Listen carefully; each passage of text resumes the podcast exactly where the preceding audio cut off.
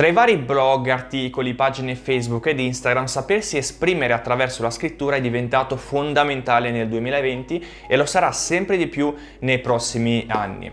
La persona incaricata a fare questo, quindi magari eh, saper comunicare al meglio in modo persuasivo eh, la vision o l'immagine di un'azienda o comunque di un libero professionista, si chiama copywriter. Adesso magari non è ancora molto conosciuto, soprattutto qui in Italia, ma in futuro sarà un lavoro molto richiesto questo perché sempre più aziende, sempre più professionisti si stanno spostando online, quindi hanno proprio bisogno di una figura che sappia comunicare al meglio la loro immagine attraverso la scrittura e online. E chissà, magari anche tu in un futuro avrai l'occasione ehm, di farlo. Quindi di seguito ti porto 4 consigli per poter migliorare in questo. Il primo è mettere subito e molto velocemente tutto ciò che ti passa per la mente su carta.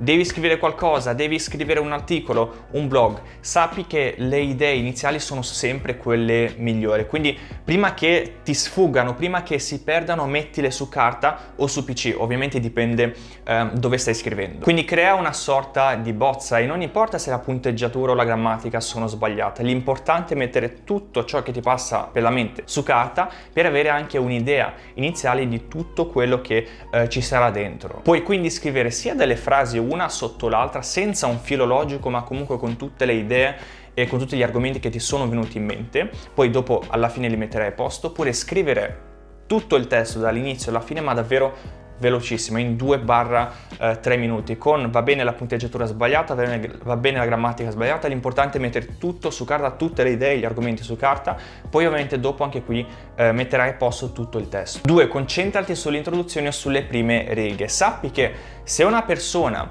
eh, leggerà tutto il testo è perché sarà stata catturata dalla fase iniziale, quindi da quel 10-20% di testo iniziale. Non tralasciarlo mai, è una cosa che puoi fare e anticipare cosa verrà dopo per dare un pizzico di curiosità al lettore.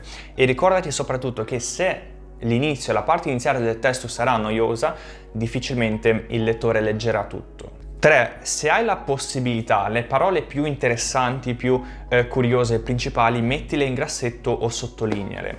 Perché questo? Perché la diversità balza agli occhi, quindi le persone sono più propense a focalizzarsi sulle parole sottolineate oppure in grassetto. Quindi se farai ciò e il lettore si focalizzerà eh, presterà più attenzione ai concetti più interessanti, più curiosi che tu hai sottolineato comunque messo in grassetto, sarà molto più propenso a continuare perché eh, si focalizza sulle cose più interessanti e è più propenso appunto a più voglia di continuare e di leggerlo. L'ultimo consiglio invece è se vedi che non riesci ad andare avanti, magari tu devi allungare il testo, mettere più concetti, uh, più punti, comunque insomma lo devi allungare. E vedi che non riesci ad andare avanti, non hai più uh, nuove idee, non ti vengono nuove idee e sei bloccato lì già da qualche minuto, fermati e fai una pausa. Molte volte siamo così focalizzati su ciò che facciamo che non riusciamo a farci venire idee nuove e eh, sono sicuro che ti è già stato consigliato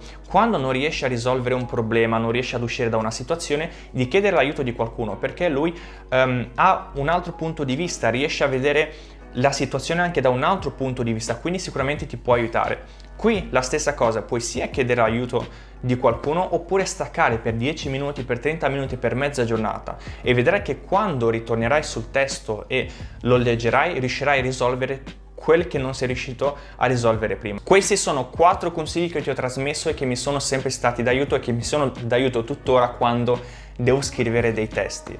Uh, spero che questo video ti sia d'aiuto e mi raccomando entra nel nostro canale Telegram, trovi il link qui sotto dove troverai tantissime eh, informazioni, curiosità, recensioni, video recensioni, lezioni sulle tre professioni del futuro.